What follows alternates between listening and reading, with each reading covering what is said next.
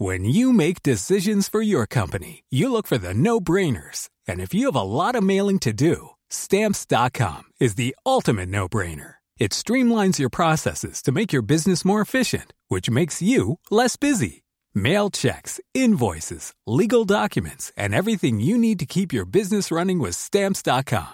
Seamlessly connect with every major marketplace and shopping cart. Schedule package pickups and see your cheapest and fastest shipping options from different carriers with rates up to 89% off USPS and UPS rates. And with the stamps.com mobile app, you can take care of mailing and shipping wherever you are. Make the same no-brainer decision as over 1 million other businesses with stamps.com. Sign up with code program for a 4-week trial plus free postage and a free digital scale. No long-term commitments or contracts. That's stamps.com.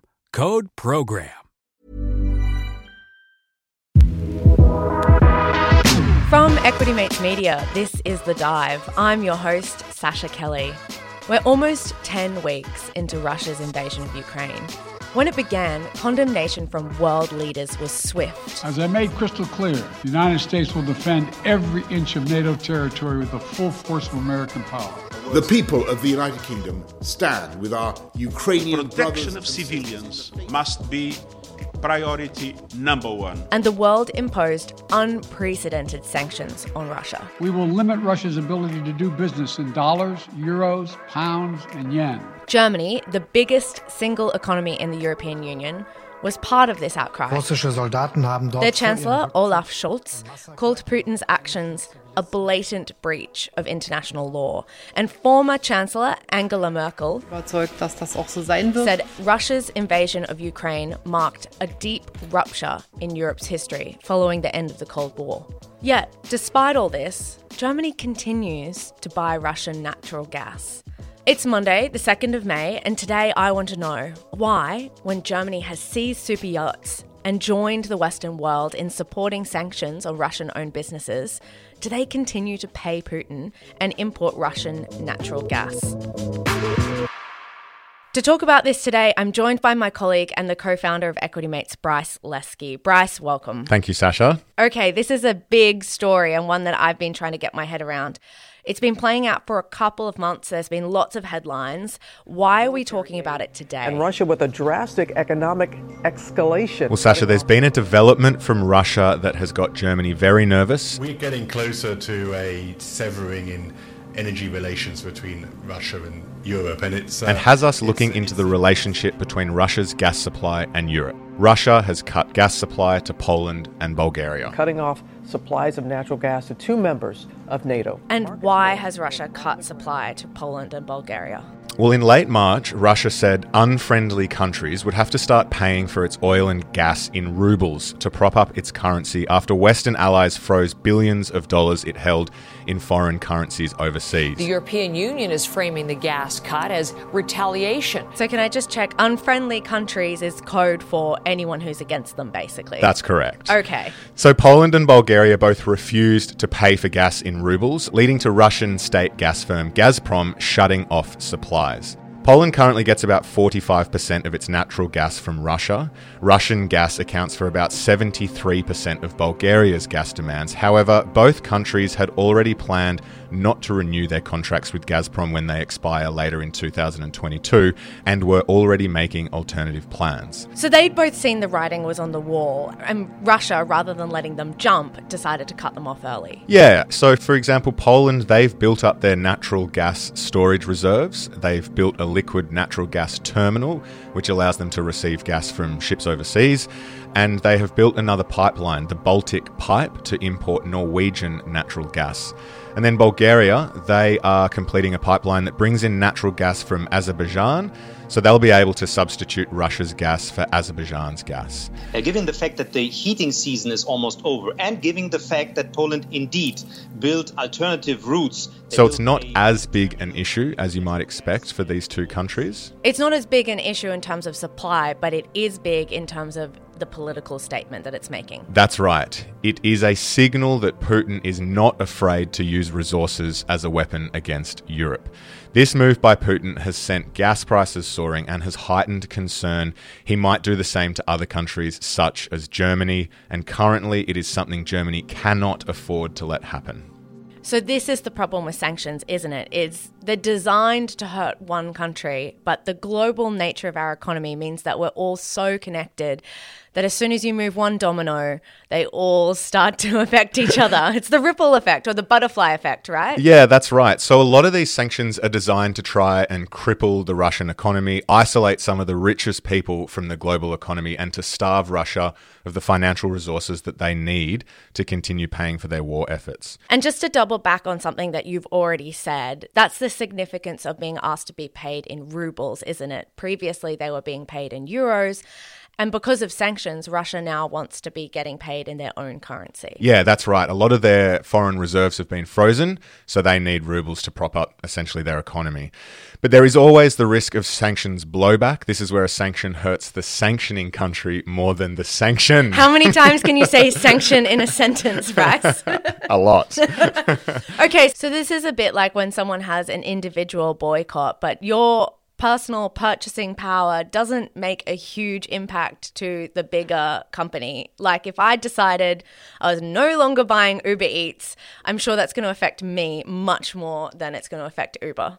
Absolutely, Sascha. I mean, you don't actually know how much Uber Eats I order. So I like the way that you said that with such confidence, but it could be quite a large bill I'm racking up. Well, that, in perhaps oversimplified terms, is the situation with Germany. They're happy to say the right things, they're happy to see super yachts, but they can't stop the thing that would hurt Putin most because it would hurt them even more. And this thing that we're talking about, the Uber Eats in this situation, is natural gas. So explain it to me. Why does it hurt Germany so much more? Germany's energy import dependency, which is how reliant they are for other countries' energy, is very high at over 60%. They only produce roughly 35% of their energy themselves and rely on others to fill the gap.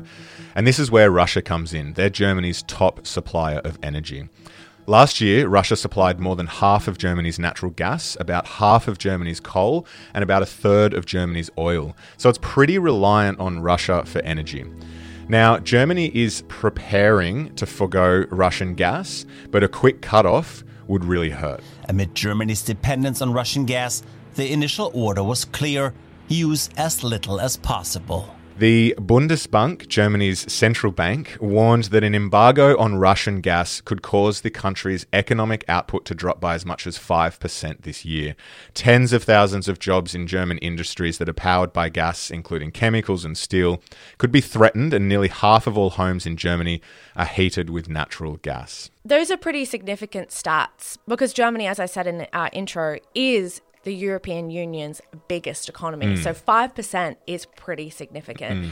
And then also, we're sitting in Australia where we're quite a warm country, but when you're thinking about half of all homes in Germany heated with natural gas and the kinds of winters that they endure, that's also something that's not as easy as, us, oh, well, I'll just go without heating this year. So I can understand the reliance and the significance and the personal costs that you're talking about when they're looking at how do they stop this reliance. Yeah, it's true. You know, we can sit here and, and I guess get angry that Germany is still buying from Russia, but as you said, at the same time, it's it's pretty hard to imagine that the German chancellor is thinking about rationing energy and, and losing tens of thousands of jobs and the implications that it's going to have on the economy.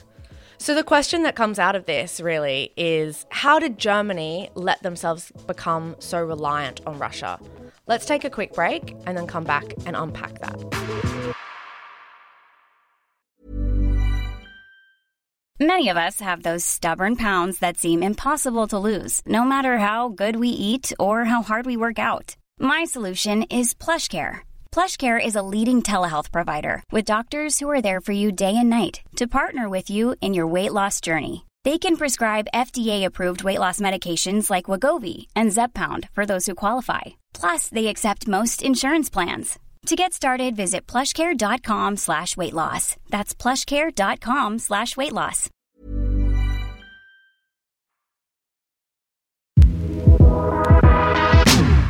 Welcome back to The Dive. Today, we're talking about Germany and Russia and the conversation about gas. Bryce, it's not a surprise to many Western countries that Putin is such a ruthless leader and isn't afraid to use Russia's resources as a weapon. So, how did German reliance on Russian gas get to this point? So, Sascha, I want to pick up the story of Russian and German energy cooperation in the early days of the Cold War.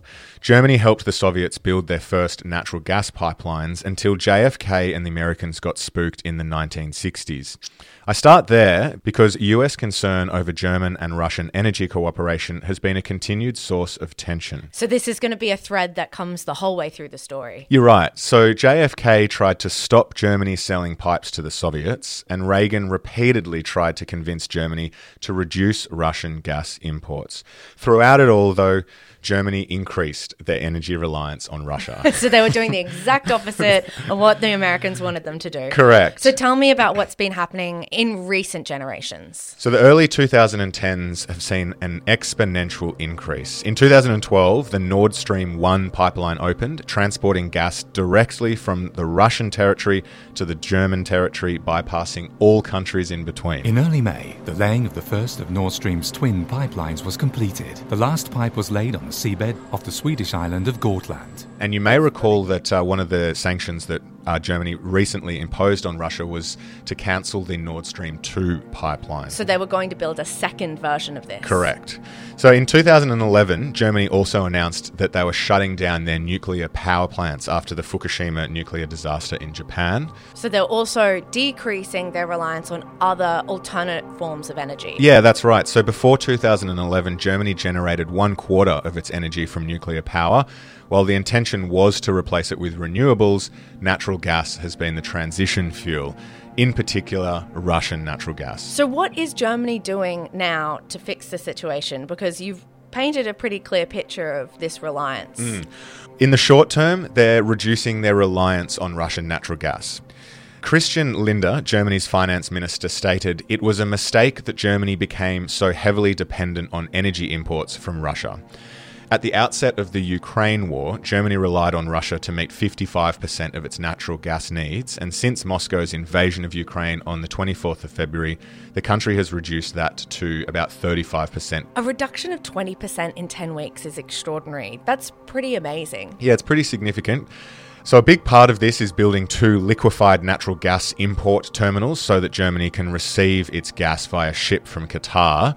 In late March, Germany and Qatar entered into a long term agreement for the supply of LNG. However, it isn't a simple process to import LNG and it will still take some time to build out these specialised LNG infrastructure.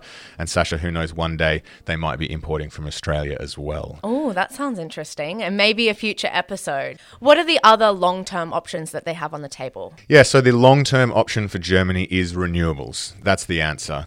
Germany has the target to fulfill all of its electricity needs with renewable energy by 2035 and has earmarked 200 billion euros to achieve this. A great goal.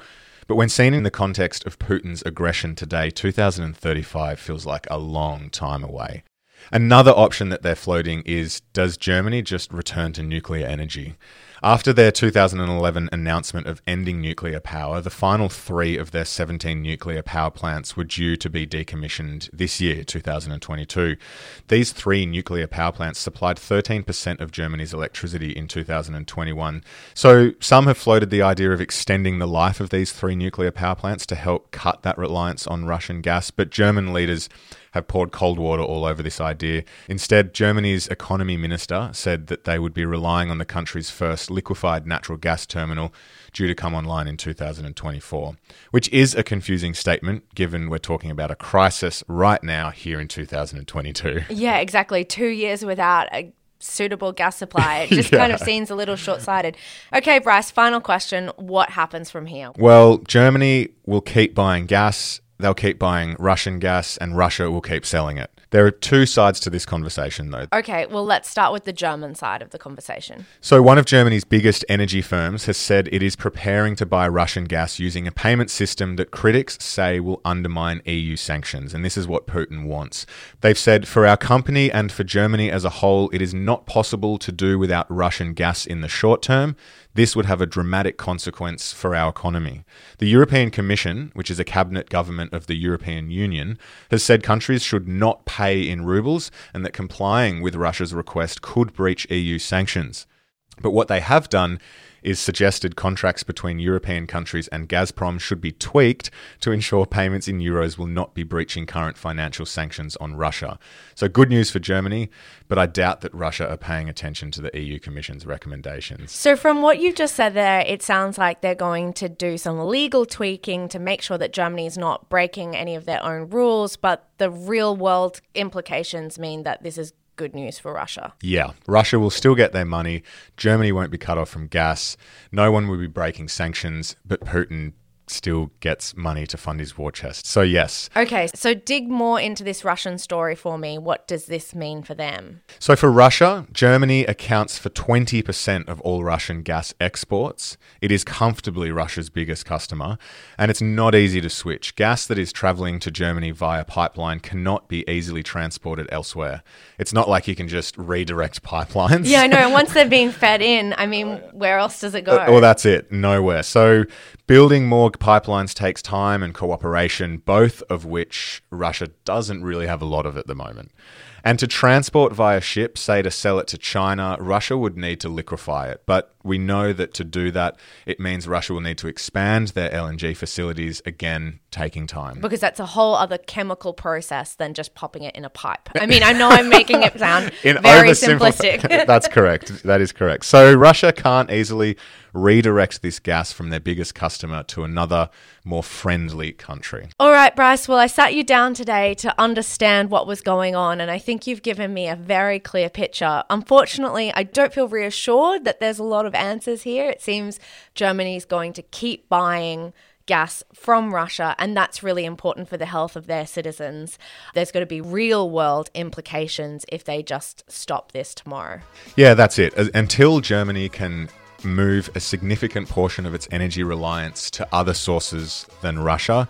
Uh, this is a, a, a story that's going to continue to play out with Germany and the rest of the EU on edge, questioning whether Russia and Putin will flex their resource muscles and, and cut gas to other countries. So, unfortunately, it does mean that uh, for the short term, Germany will still be paying Russia for its gas. Thanks so much for joining us for today's edition of The Dive. If there's a story that you'd like us to talk about, then why not tell us? Contact us at thedive at equitymates.com or shoot us a message. All our contact details are right there in the show notes below. I've got a favour to ask. If you could please give us a five star review, it makes all the difference. It helps us stay in the charts, it helps us be sent to other people who might enjoy this story. Or if you just want to do it the old fashioned way, send an email, send a text message, share this episode with a friend. We'll be back in your feed later in the week. Thank you in the meantime for joining me today, Bryce. Thank you, Sascha. Until next time. The Dive is a product of Equity Mates Media. In the spirit of reconciliation, Equity Mates Media and the hosts of The Dive acknowledge the traditional custodians of country throughout Australia and their connections to land, sea, and community. We pay our respects to their elders, past and present, and extend that respect to all Aboriginal and Torres Strait Islander people today. All information in this podcast is for education and entertainment purposes only. The hosts of The Dive are not financial professionals and are not aware of your personal financial circumstances. Before making any financial decisions, you should read the product disclosure statement and, if necessary, consult a licensed financial professional. Do not take financial advice from a podcast. Hi, I'm Daniel, founder of Pretty Litter. Cats and cat owners deserve better than any old fashioned litter. That's why I teamed up with scientists and veterinarians to create Pretty Litter. Its innovative crystal formula has superior odor control and weighs up to 80% less than clay litter. Pretty Litter even monitors health by changing colors to help detect early signs of potential illness. It's the world's smartest kitty litter. Go to prettylitter.com and use code ACAST for 20% off your first order and a free cat toy. Terms and conditions apply. See site for details.